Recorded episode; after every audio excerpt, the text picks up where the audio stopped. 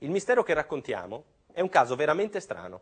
Ha come protagonista una ragazza comune, tranquilla e solare, e come sfondo un'ambientazione meravigliosa, magica e un po' misteriosa. La montagna, le Dolomiti sopra Trento, le palle di San Martino, i sentieri che attraverso i boschi arrivano fino ad una parete chiamata il velo della Madonna. L'ultimo posto in cui pensare un delitto come questo. Perché quello di Maria Luisa De Cia è un delitto, anche se inizia in un modo molto strano, con un rumore che non si sente e con un fogliettino scritto a mano.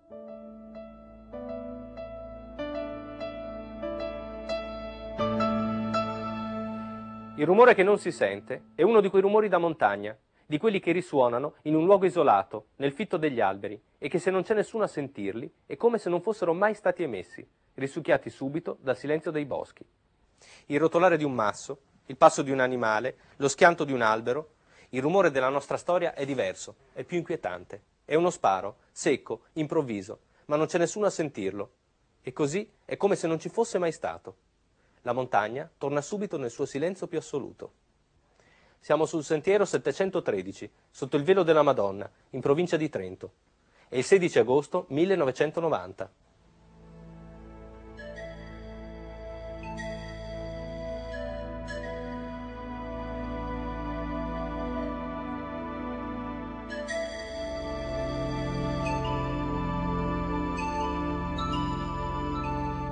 Il foglietto è un semplice foglio di carta bianca, sul quale sono scritte poche parole in un corsivo rapido, frettoloso, da messaggio.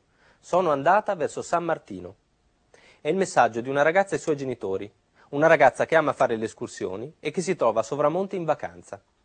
Niente di speciale. Però il padre si preoccupa, si arrabbia. Quella strada è dissestata e lui glielo aveva detto che se fosse andata a San Martino avrebbe dovuto chiamarlo perché l'avrebbe accompagnata lui. Del resto non può arrabbiarsi più di tanto. Maria Luisa è grande, ha 28 anni e sa cavarsela da sola. Però, quando si fa tardi, quando si fanno le 21 di sera e Maria Luisa non è ancora arrivata, il signor De Cia comincia a preoccuparsi seriamente. La montagna è pericolosa e a volte gioca brutti scherzi. Dopo una notte d'inferno, il signor De Cia, alla mattina dopo, prende la macchina e va a cercare la figlia. Sono le 7.15 quando ha vista la panda rossa di Maria Luisa, parcheggiata lungo il sentiero, intatta e regolarmente chiusa a chiave. Maria Luisa non c'è. Deve essergli successo qualcosa.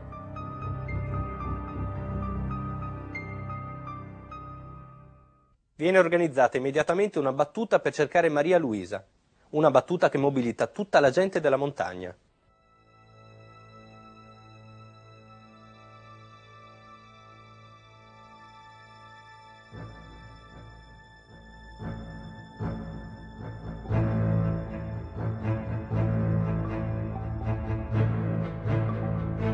Carabinieri, la guardia forestale, i volontari dei vigili del fuoco, la guardia di finanza e anche i cittadini delle frazioni attorno a San Martino, come Primiero e Sovramonte. Maria Luisa potrebbe essersi fatta male, forse ha preso una storta o forse è stata morsa da un animale, forse da qualche parte, ferita ma ancora viva. E invece no, a Maria Luisa è successo davvero qualcosa, e qualcosa di molto brutto.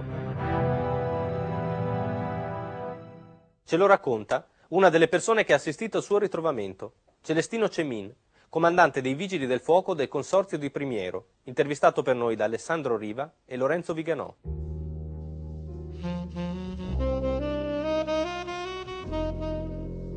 Ecco, siamo quasi arrivati. Adesso qua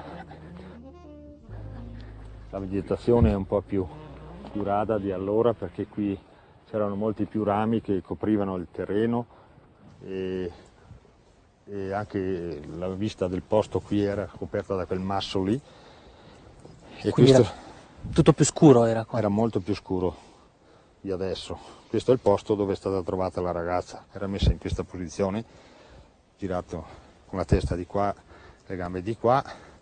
Qui eh, aveva depositato il zaino, c'erano gli occhiali appoggiati qua, questo punto qua. Poi più sotto qua c'erano gli scarponi riposti molto bene, con sopra le mutandine. Di lato lì c'era un altro indumento, la ragazza era seminuda, messa in questa posizione qua. Quindi aveva la testa qui La testa e lì il, e il corpo in questa il posizione. corpo qui, con le gambe Sì, nude. Divaricate. Lei è stato uno dei primi ad arrivare sul luogo. Come ha ricevuto la chiamata? Io ero al centro operativo giù nella nostra sede e seguivo le ricerche. A un certo punto ci hanno informato che hanno trovato questa ragazza, purtroppo era deceduta, e richiedevano i carabinieri, il maresciallo specificamente di Fiera. Allora questo è venuto nel mio ufficio, siamo partiti con la campagnola e siamo arrivati qua sul posto verso le 16.30 Verso le circa. 16.30. Sì. A quel punto siamo resi conto della situazione, abbiamo eh, circondato la zona con dei nastri per tenere lontani i curiosi che si erano ormai eh, che erano arrivati qua in tanti. Maria Luisa viene ritrovata nei boschi del Primiero, in località Camoi, a 1300 metri di altezza. Giace a una trentina di metri dal sentiero numero 713 che porta fino al velo della Madonna, dietro un grande masso, in uno spiazzo circondato da una fitta cortina di alberi.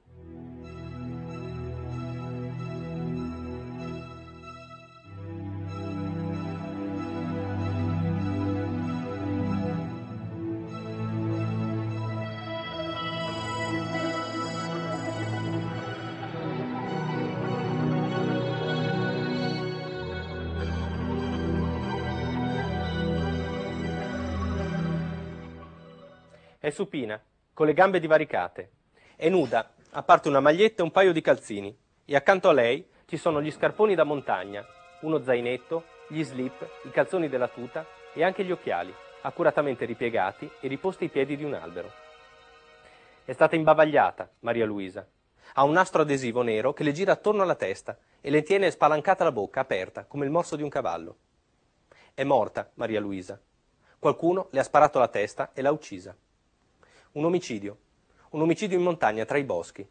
Le indagini non sono per niente facili per il sostituto procuratore Kessler e per il maggiore Ivo Rossi, comandante del nucleo operativo provinciale dei Carabinieri di Trento. È proprio lui, il maggiore Rossi, oggi in pensione, a raccontarcelo, intervistato per noi da Alessandro Riva. Maggiore Rossi, lei all'epoca era comandante del nucleo operativo dei Carabinieri di Trento. Fu anche tra i primi investigatori ad arrivare sul luogo del delitto. Quali furono gli elementi che vi colpirono fin dall'inizio? Sì, arrivai la sera stessa, dopo poche ore che il fatto era avvenuto, e ciò che mi ha colpito è stata la posizione del cadavere.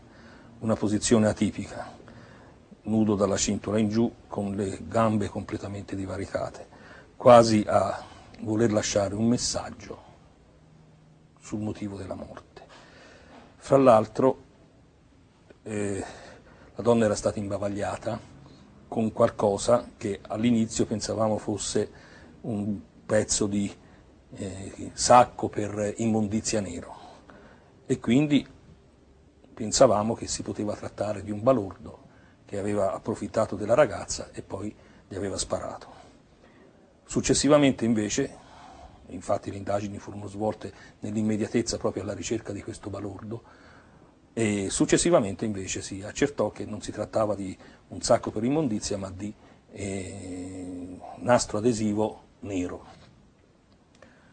Vorrei puntualizzare che si trattava del 16 di agosto, che la zona è eminente eh, vocazione turistica, che il, il corpo venne trovato a circa 50-60 metri da un sentiero molto battuto che dalla Malga, Malga Civertaghe porta al velo della Madonna e quindi eh, con possibilità di transito di tanti turisti. È strano questo caso. Gli elementi che si presentano agli investigatori, sia sul luogo del delitto che sul corpo di Maria Luisa, sono complessi e contraddittori. Maria Luisa è stata uccisa con un colpo sparatole alla tempia, ma è un colpo strano. Le hanno sparato con una pistola caricata a pallettoni, un'arma che il perito balistico dei carabinieri individua in un revolver modificato per sparare quel tipo di munizione, che a sua volta è artigianale. Due pallettoni l'hanno colpita alla testa, uccidendola, però ce n'è un terzo che si trova sotto il corpo di Maria Luisa, piantato nel terreno, e che è intatto, come se non fosse stato sparato da nessuna pistola. Non solo, Maria Luisa è supina, ma sul terreno la chiazza di sangue che dovrebbe essersi prodotta al momento dello sparo è lontana dal suo corpo. Maria Luisa è stata imbavagliata in quello strano modo, Ma quello non è l'unico segno di legature che si trova sul suo corpo. È stata legata ai polsi e alle caviglie, con una corda molto sottile che però non si trova più. Maria Luisa ha una clavicola slogata, come se qualcuno le avesse girato violentemente un braccio dietro la schiena. E c'è un'altra cosa. Maria Luisa non è stata violentata. I suoi slip e i calzoni della tuta non sono strappati, però ha delle lesioni, come se fosse stata seviziata. Povera Maria Luisa. È venuto il momento di saperne di più, di cercare di conoscerla meglio, di esaminare la sua vita privata e cercare di capire perché una ragazza di 28 anni, in vacanza, imbocca un sentiero sui boschi e poi si ritrova dietro un masso, imbavagliata, legata, seviziata e uccisa. E per farlo andiamo lassù, in montagna.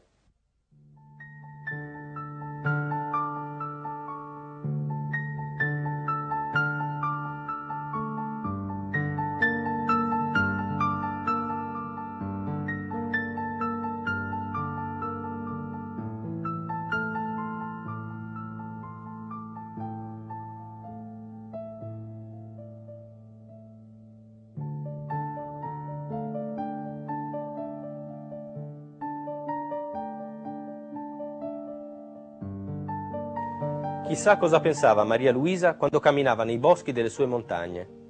Cosa le passava per la testa quando saliva sui sentieri che arrivavano fino ai rifugi sotto le palle di San Martino, sotto le Dolomiti, fino al velo della Madonna.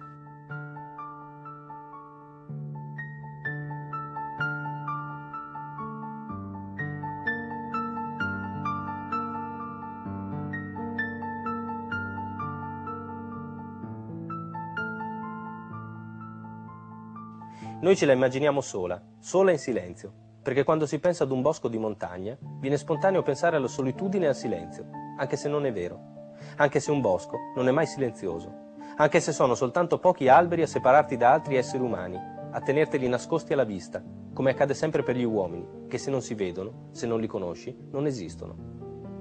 Forse a Maria Luisa bastavano pochi passi per essere sola, anche in un campo aperto, senza alberi a proteggerla dal sole, anche sulle rive di un ruscello che fa rumore, anche nella desolazione feroce di un bosco abbattuto.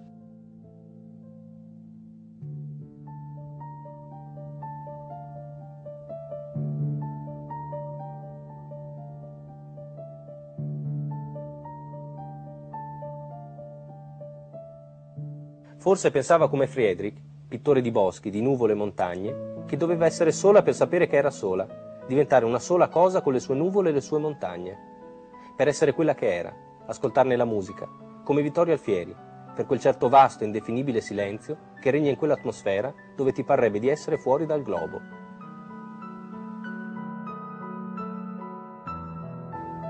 È lì che Maria Luisa va in vacanza, a casa dei genitori.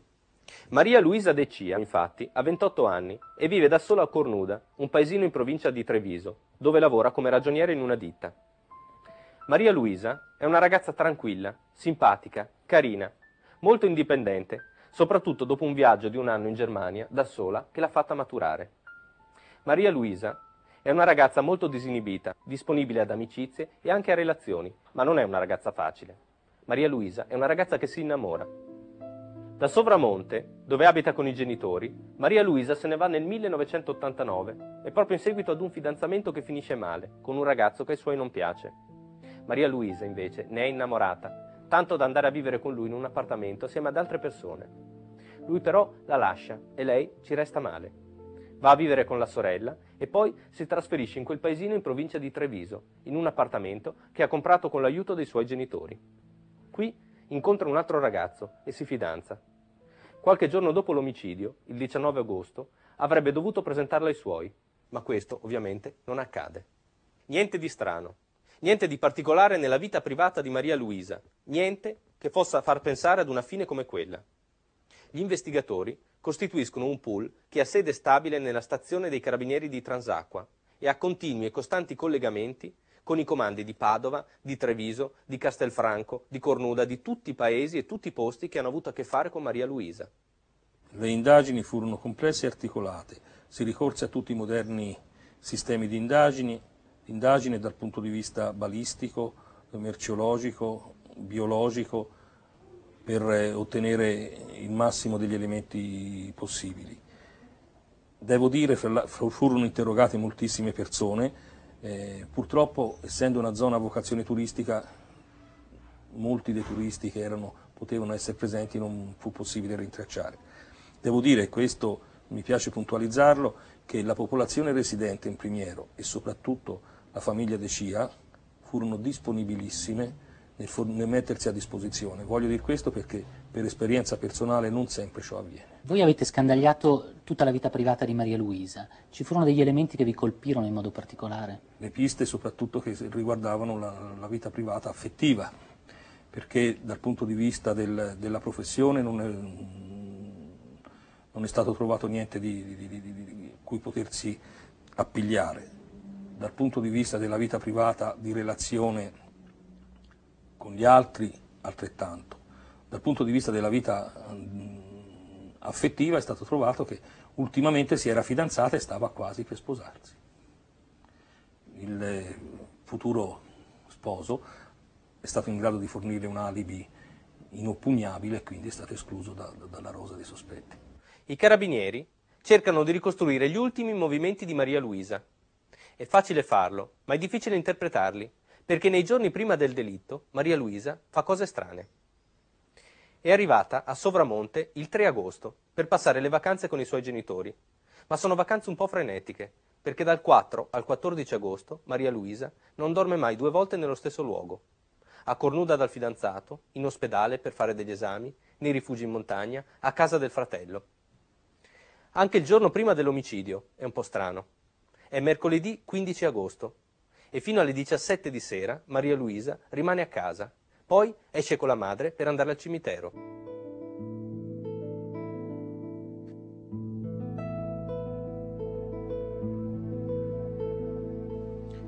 Tornano verso le 18.30 e Maria Luisa esce da sola per andare in gelateria, per poi tornare a casa e tornare di nuovo in gelateria verso le 21. Nel frattempo ha ricevuto una telefonata dal fidanzato una telefonata che dura una ventina di minuti, nella quale Maria Luisa confida al fidanzato per ben tre volte di avere dei problemi, problemi seri. Quali non vuole dirglielo, però gli dice che il giorno dopo farà un'escursione in montagna, da sola. Attenzione alle telefonate, perché sono molto importanti.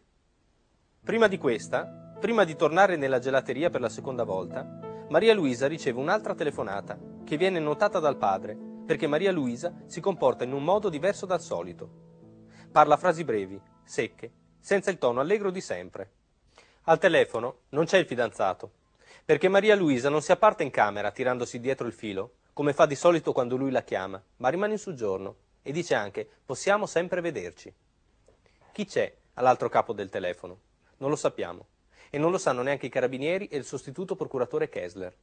Siamo nel 1990, i tabulati che registrano le chiamate e permettono di rintracciarle ancora non ci sono. Il giorno prima del delitto non è l'unico giorno misterioso di questo caso.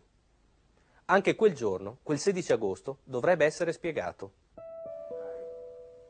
Maria Luisa è uscita da casa verso le 9.15 del mattino, dopo aver scritto quel foglio. L'ha vista anche una signora che l'ha salutata. Ha preso la sua panda rossa e uno zainetto in cui ha messo cinque pesche, due cartoncini di succo di frutta e un uovo. E poi, cosa è successo dopo? Verso le 9.30 è successo qualcosa di strano. Ce lo raccontano Alessandro Riva e Lorenzo Viganò, che sono venuti con noi a San Martino. Ecco Carlo, qui siamo a due chilometri e mezzo da Sorriva di Sovramonte dove Maria Luisa era in vacanza a casa dei suoi genitori e a circa 30 chilometri dal luogo in cui fu ritrovata la sua auto. Ed è un posto importante almeno per due ragioni. La prima perché è un punto di snodo, di confluenza tra questa strada e la statale 50 che arriva da Belluno e da Feltre. Sì. E la seconda è perché quella mattina, quel 16 agosto 1990, eh, qualcuno, una testimone, vide un'auto il cui modello non seppe mai identificare con esattezza, con a bordo qualcuno che probabilmente aveva un appuntamento con Maria Luisa. Sì, viene vista una macchina proprio lì, eh, sotto quella cappella votiva eh, una macchina chiara eh, di vecchio modello ehm, che, che, so che sta lì ferma con a bordo un ragazzo, un ragazzo che continua a voltarsi dalla parte della strada che viene da Sorriva e sta lì ferma diverso tempo finché a un certo punto non arriva proprio dalla strada di Sorriva, arriva una eh, panda rossa sì. con a bordo una ragazza eh, la Panda affianca l'altra macchina e i due, cioè la, la, ragazza della Panda rossa e il ragazzo che sta a bordo dell'altra macchina, parlottano per un po'. A un certo punto la Panda riparte in direzione del Primiero e l'altra macchina la segue, per cui i due si allontanano in quella direzione. Ecco, quanto è attendibile questa testimonianza? Per esempio, quanta gente c'era in questo spiazzo? Ah, dunque, non dimentichiamo che quelli erano i giorni di Ferragosto, quindi c'era parecchia gente in vacanza. Noi abbiamo parlato con i gestori del bar e del distributore e ci raccontano che in quei giorni c'è parecchio via vai, molte persone si fermano a fare benzina, altre vanno a fare colazione. E quindi questo spiegherebbe anche perché la macchina non è stata notata da tanti testimoni. Però è stata notata, è stata notata da questa testimone perché? Perché si è fermata a lungo sì. e quindi eh, è, stata, è, stata, vista e, e questa anomalia è stata notata da lei, prima di riprendere e di essere notata una seconda volta sulla statale 50. Quindi il secondo avvistamento? Sì, il secondo avvistamento quasi ormai a Fiera di Primiero. Ehm, a, a, vedere le due macchine incolonnate, questa volta è un taxista, un taxista con cui abbiamo parlato, che ci ha raccontato che proprio all'imbocco del paese di Primiero eh, nota eh, le due macchine che procedono molto lentamente e che a un certo punto svoltano dentro, all'imbocco del paese dentro un parcheggio. Lui fa per superarli un paio di volte, alla fine li supera e eh, riesce a notare eh, velocemente che eh, al bordo della Panda forse c'è una donna. Ho capito. E nell'altra macchina chi c'è? Stando alle testimonianze c'è un uomo sui 30-35 anni con il viso molto allungato, un ciuffo di capelli sull'occhio sinistro e da cui viene fatto addirittura un identikit. Era davvero la panda di Maria Luisa quella? E chi era quell'uomo che sarebbe salito con lei? I carabinieri disegnano un identikit che rendono anche pubblico, ma senza nessun risultato. E poi Maria Luisa continua a comportarsi in un modo strano. Vuole andare al velo della Madonna, è sul sentiero 713 che l'hanno trovata, però parcheggia la macchina in un posto strano. Ce lo racconta Marco Brunet, capo del soccorso alpino della stazione di Primiero. Questo è un posto atipico forse eh, per parcheggiare l'auto se una persona vuole andare a fare un'escursione. Di solito dove parcheggiano? Eh, per andare verso il rifugio del velo, verso la Malga Civertare e così, eh, la macchina la lasciano alla alla fine della strada dove inizia il sentiero del rifugio del velo che un po' più in su se il parcheggio poi è esaurito la lasciano al parcheggio della Maiga Civertaghe che è molto più grande, insomma è 300 metri prima, è molto più grande. Ecco, che cosa vuole dire invece averla lasciata qui? Che ipotesi si possono fare sul percorso che può aver intrapreso, su quello che può aver fatto Maria Luisa? Eh, l'ipotesi che noi abbiamo fatto subito è che da qui sia proseguita eh, con la macchina di un amico appunto verso il parcheggio, dato che la strada è anche molto sconnessa qua, da qui in avanti, oppure che da sola abbia fatto un'escursione per i sentieri che portano a Malga Civertare, oppure che sempre con un'altra macchina, con amici o conoscenti, sia tornata indietro per la strada e sia salito a San Martino per appunto fare un'escursione più lunga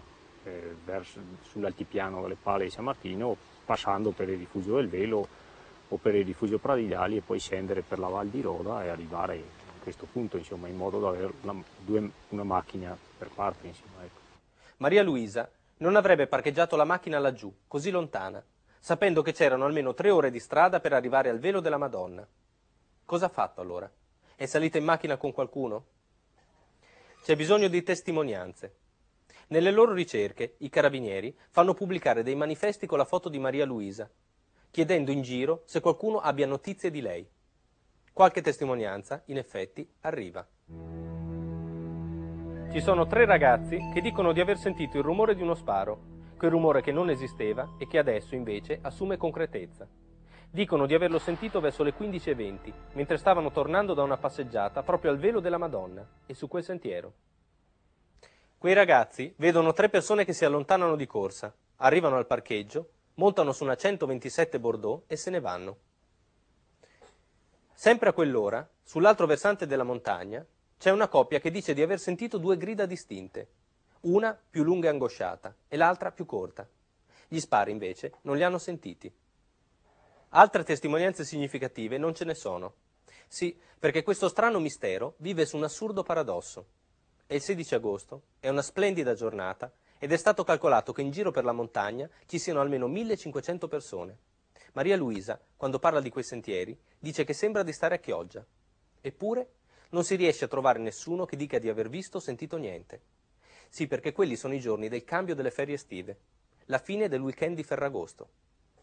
I turisti, i potenziali testimoni, dal giorno dopo sono già in giro per il mondo e forse da casa non sanno neanche quello che è successo da quelle parti. È come per i rumori che si sentono in montagna, risuonano, ma se nessuno li racconta è come se non fossero mai esistiti. In particolare vorrei citare che la ragazza si era fidanzata di recente con un giovane col quale sembrava filasse molto bene.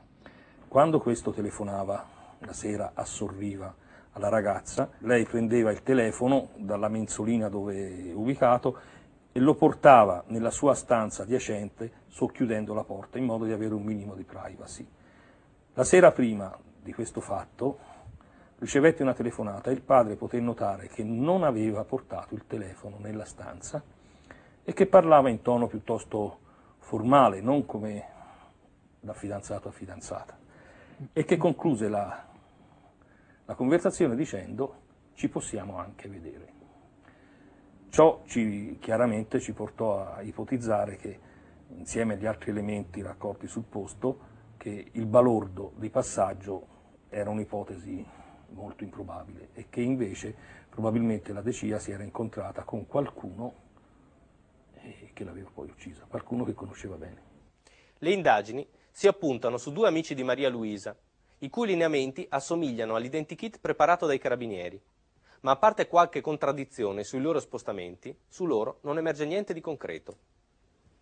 Anche la pista della pistola usata per uccidere Maria Luisa viene battuta scrupolosamente. Le cartucce, infatti, sono state caricate artigianalmente, in casa, e possono essere esplose da una pistola che deve essere a sua volta modificata artigianalmente, sempre in casa. È una pistola, un revolver, che spara a pallini più piccoli, però basta segare un tassello di metallo che si trova all'interno della canna ed è in grado di sparare anche i pallettoni più grossi. Ecco che cos'era quel pallettone trovato sotto il corpo di Maria Luisa.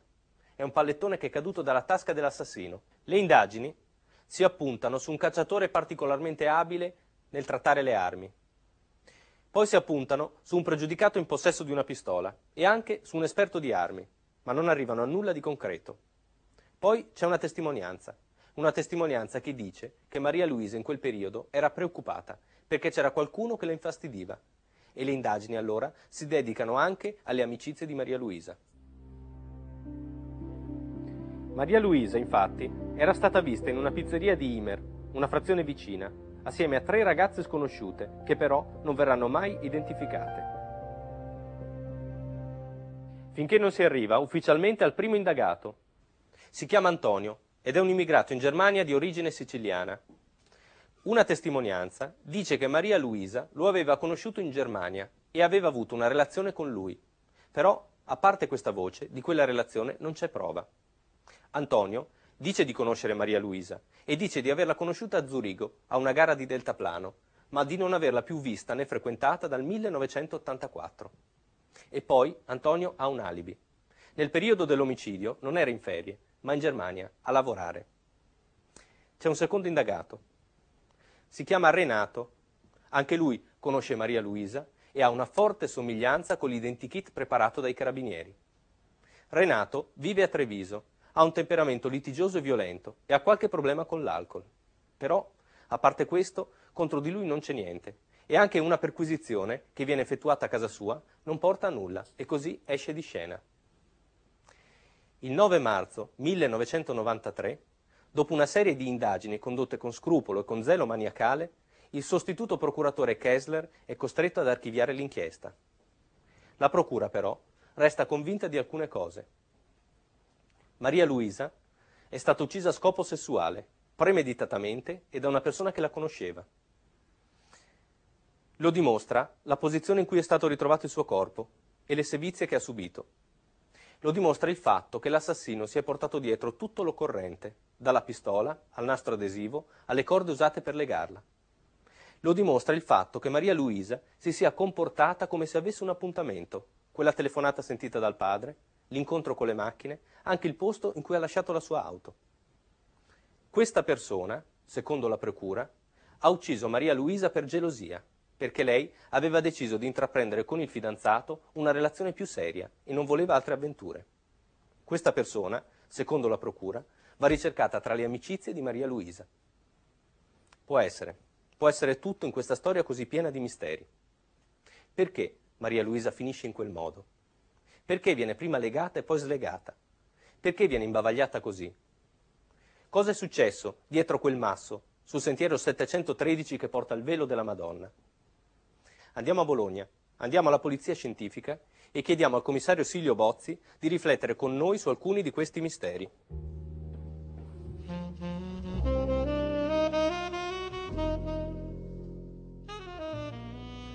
Silvio, questo è un caso particolarmente misterioso. Cosa può essere successo in quella radura? Ah, non è facile dirlo. Comunque la prima osservazione va fatta proprio su questa radura, su questo posto in cui è, eh, si è svolto l'attacco. Sì. È un posto particolare perché all'apparenza è isolato, però così non è. Abbiamo il sentiero a 30 metri, quindi Sì. per chiunque sarebbe stato eh, facile quindi sentire un gemito, Certo. un trapestio particolarmente intenso e figurati un colpo d'arma da fuoco. Certo. Calcoliamo che eravamo in estate, quindi Il 16 agosto, quindi pensa un po'. pieno di gente. Eh, eh, poi altra caratteristica, la dinamica dell'attacco, questa è mo- molto interessante e particolare, è una dinamica d'attacco complessa e articolata e io direi anche, a pensarci bene, indeterminata nei fini. Cioè, in che senso?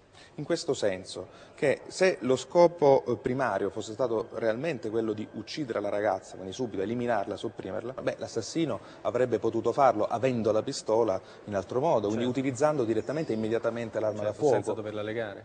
Quindi cosa è successo? Ma prima di capire quello che, che è successo realmente là, io darei un'occhiata agli oggetti che sono stati ritrovati. Gli scarponcini, gli slip che non erano strappati, non, ho- non erano macchiati di sangue, quindi sono stati, si presume, sfilati. Certo. E poi la tuta, anche la tuta non ci dice eh, niente di particolare. Ecco, scarponcini, eh, tuta e slip sono elementi eh, non indicativi di una precisa volontà, sia da parte della vittima naturalmente che dell'aggressore. Un elemento più importante è rappresentato dagli occhiali. Ecco, occhiali della, della vittima, con le stanghette perfettamente ripiegate, è situato ai- situati ai, ai piedi di un grande albero. Ecco, in uno spazio aperto, se tu vuoi evitare che i tuoi occhiali, i tuoi occhiali vengano schiacciati, quindi calpestati, Certo, dove li certo. metteresti? Beh, sicuramente vicino a un punto di riferimento, come un albero o un masso, in modo da proteggerli. E così erano appunto gli occhiali di, di Maria Luisa, quindi messi ai piedi di un grande albero. E questa, eh, questo particolare ci dà tre tipi di informazioni. Quindi la prima informazione è che Maria Luisa in un certo momento quindi era perfettamente padrona delle proprie azioni. Sì. Tanto dal, dal scegliere l'albero, scegliere il luogo, ripiegare le stanghette e collocarle ai piedi dell'albero. Quindi, seconda cosa, che non temeva alcunché, quindi non percepiva una situazione di pericolo Terza cosa è quella che era intenzionata a rimanere là per un certo periodo di tempo. Questo lo possiamo dire con una certa dose di certezza.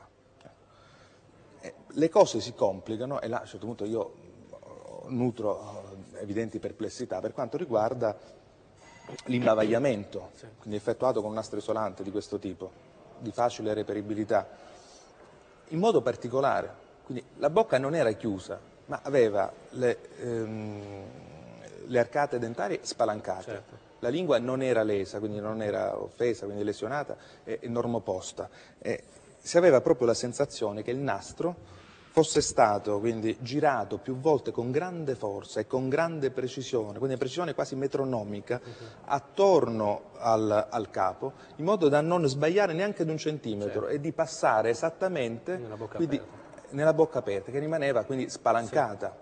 Anche questa è una cosa molto strana, cioè com'è possibile che un, ehm, un aggressore professionista, quindi capace, lasci la bocca, parte della bocca aperta? Questo tipo di imbavagliamento faceva sì che la parte anteriore fosse, possiamo definirla, mh, cordiforme e nella parte posteriore ci fosse una specie di pseudonodo. E questo dà la certezza che certamente, quindi l'aggressore, era- stava dietro la ragazza. Certo.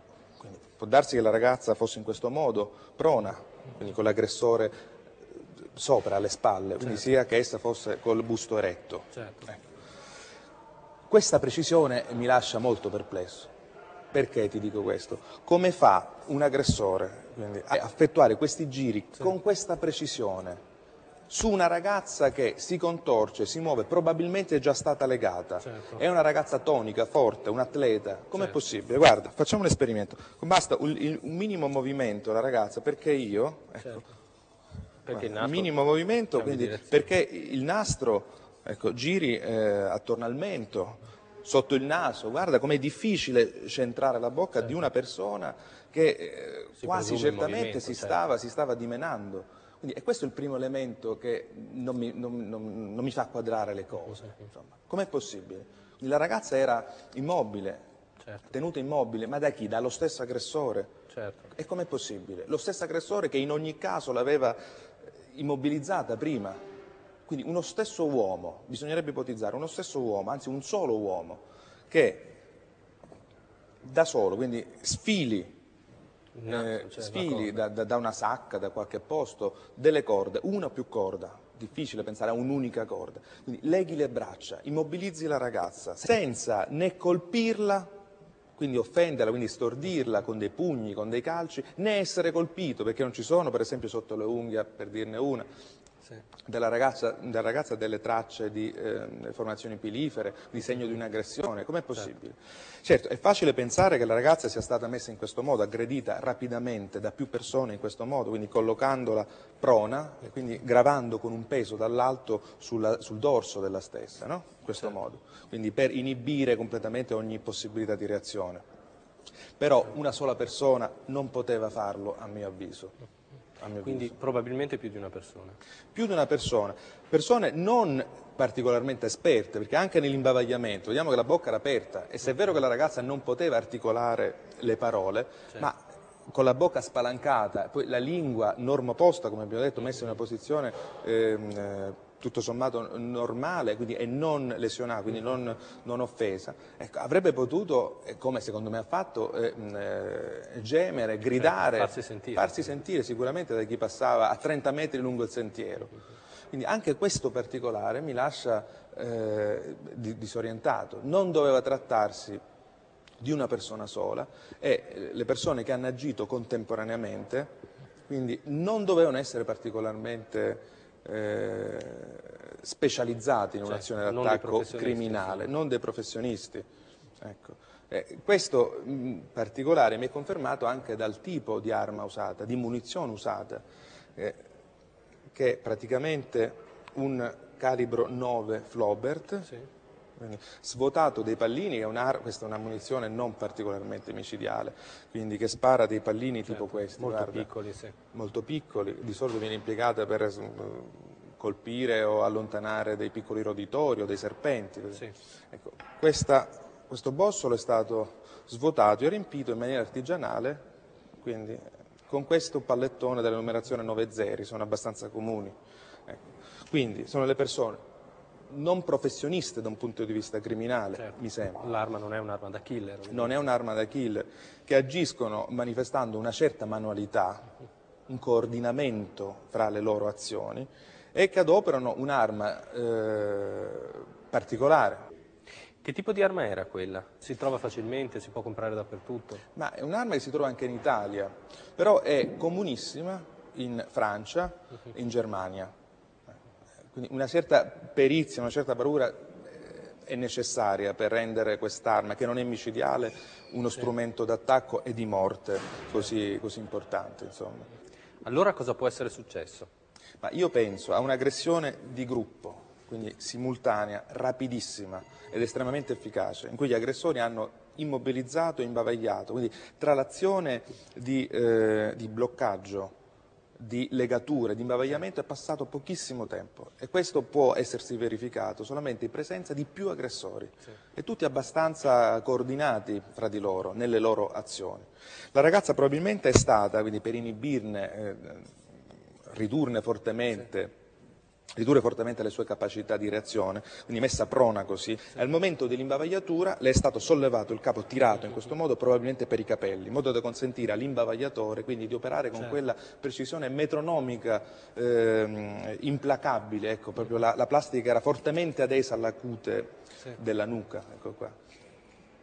Quindi eh, tutto questo mi sembra fatto da persone eh, non professioniste, non professioniste, e utilizzando tutto sommato del- delle- del- degli oggetti compatibili con un'attrezzatura da escursionista, la corda, Certo. eh, il, il nastro adesivo, insomma qualsiasi eh, escursionista ha nella propria attrezzatura queste cose. Certo. Quindi non un omicidio eh, premeditato commesso da killer professionisti, ma un omicidio occasionale. Un omicidio occasionale compiuto da persone con una certa manualità e con una certa intesa fra di loro, quindi le azioni sono incredibilmente coordinate, quindi persone abituate a lavorare insieme che si conoscevano, io penso che sia molto probabile questo. Eh, altro particolare è quello delle, delle, delle corde che non sono state ritrovate. Per quale motivo? Quindi la ragazza probabilmente è stata è spostata, quindi il corpo è stato ribaltato, quindi da ehm, prona è passata in una posizione supina, appunto, e le gambe sono state eh, leggermente divaricate, appunto per consentire agli aggressori di sfilare le corde e portarle con sé in questo modo. Perché hanno portato via le corde?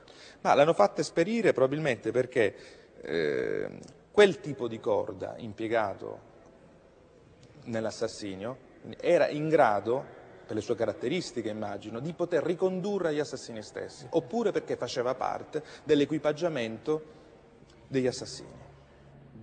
Facciamo qualche ipotesi, come nei romanzi gialli, anche se questa in realtà è cronaca. Maria Luisa ha incontrato il suo assassino per caso. È andata fino laggiù da sola, ha lasciato la macchina nel parcheggio e ha deciso di fare tutta quella strada a piedi.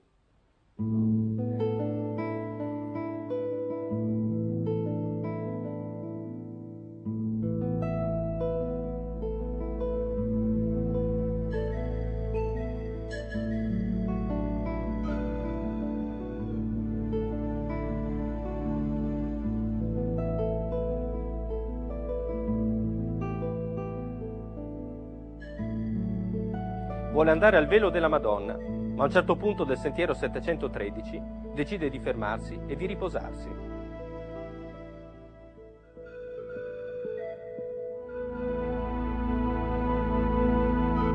Si toglie gli occhiali, li appoggia vicino ad un albero e se ne sta lì, all'ombra.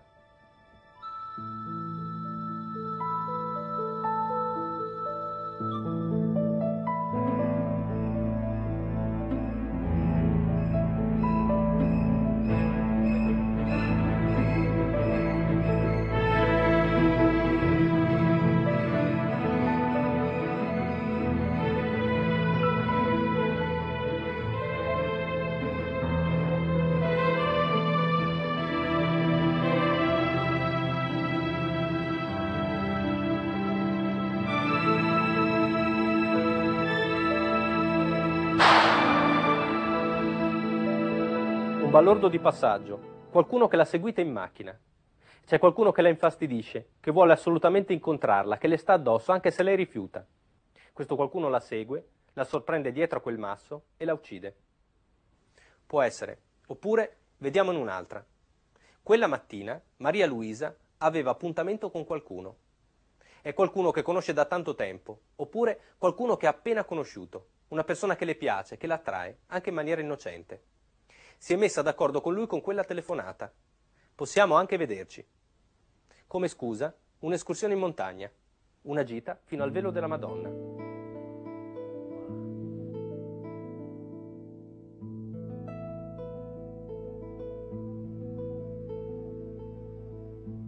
Arrivano fino al parcheggio, dove Maria Luisa lascia la sua panda rossa e proseguono in macchina insieme fino a un punto più comodo, sentiero 713.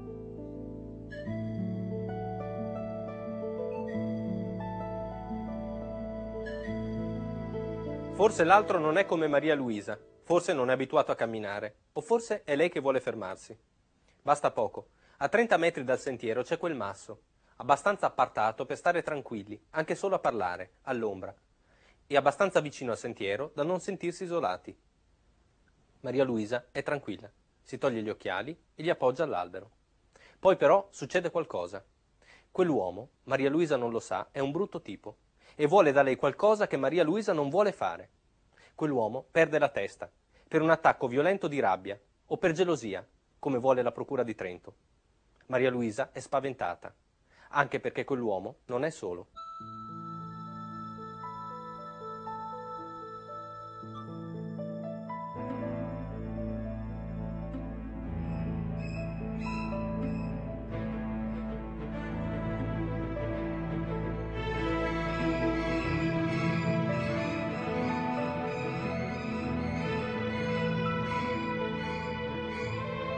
È fatto raggiungere da uno o più amici e sono balordi come lui. Girano armati con quella pistola da escursionisti di libera vendita, modificata in modo da diventare un'arma micidiale. Minacciano Maria Luisa, la immobilizzano, la legano, con una corda qualsiasi, forse la corda di uno zaino. Le slogano un braccio girandolo dietro la schiena. Maria Luisa geme e allora bisogna imbavagliarla, con la prima cosa che hanno a portata di mano. Maria Luisa resiste, la seviziano e allora lei grida e uno di loro perde la testa, si spaventa o forse si arrabbia per l'ostinata resistenza di quella ragazza. La gira sulla pancia, le solleva la testa e le spara un colpo alla tempia. Un colpo, uno solo, un rumore che quasi non esiste.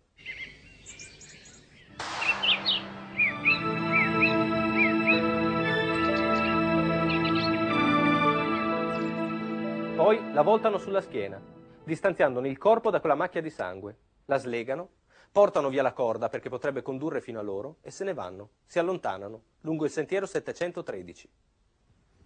Ipotesi. Ipotesi da romanzo giallo. Nella realtà contano le indagini e per quanto tenaci, scrupolose e professionali siano state quelle dei carabinieri e del sostituto procuratore Kessler, in questo caso, come avviene nella realtà, non sono ancora riuscite ad identificare l'assassino. Non ancora, perché la voglia di dargli un nome a questo uomo ombra, quella rimane sempre. Per fare in modo che l'omicidio di Maria Luisa, una ragazza di 28 anni, che una mattina d'agosto imbocca un sentiero di montagna, non sia un altro di quei rumori che non si sentono, inghiottiti dal silenzio dei boschi.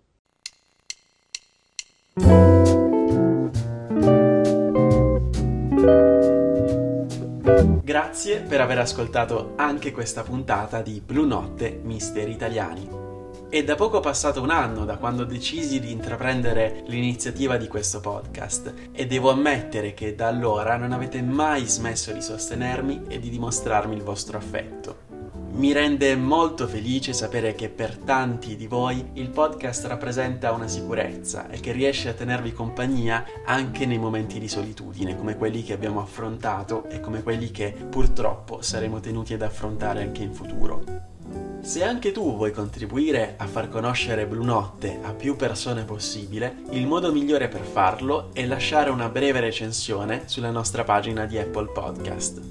Inoltre, se desideri entrare a far parte della nostra community e ricevere in anteprima tutte le informazioni sulle prossime puntate, ti ricordo che puoi iscriverti alla pagina di Twitter o al canale Telegram dedicati al podcast. Troverai tutti i link in fondo alla descrizione di questo episodio.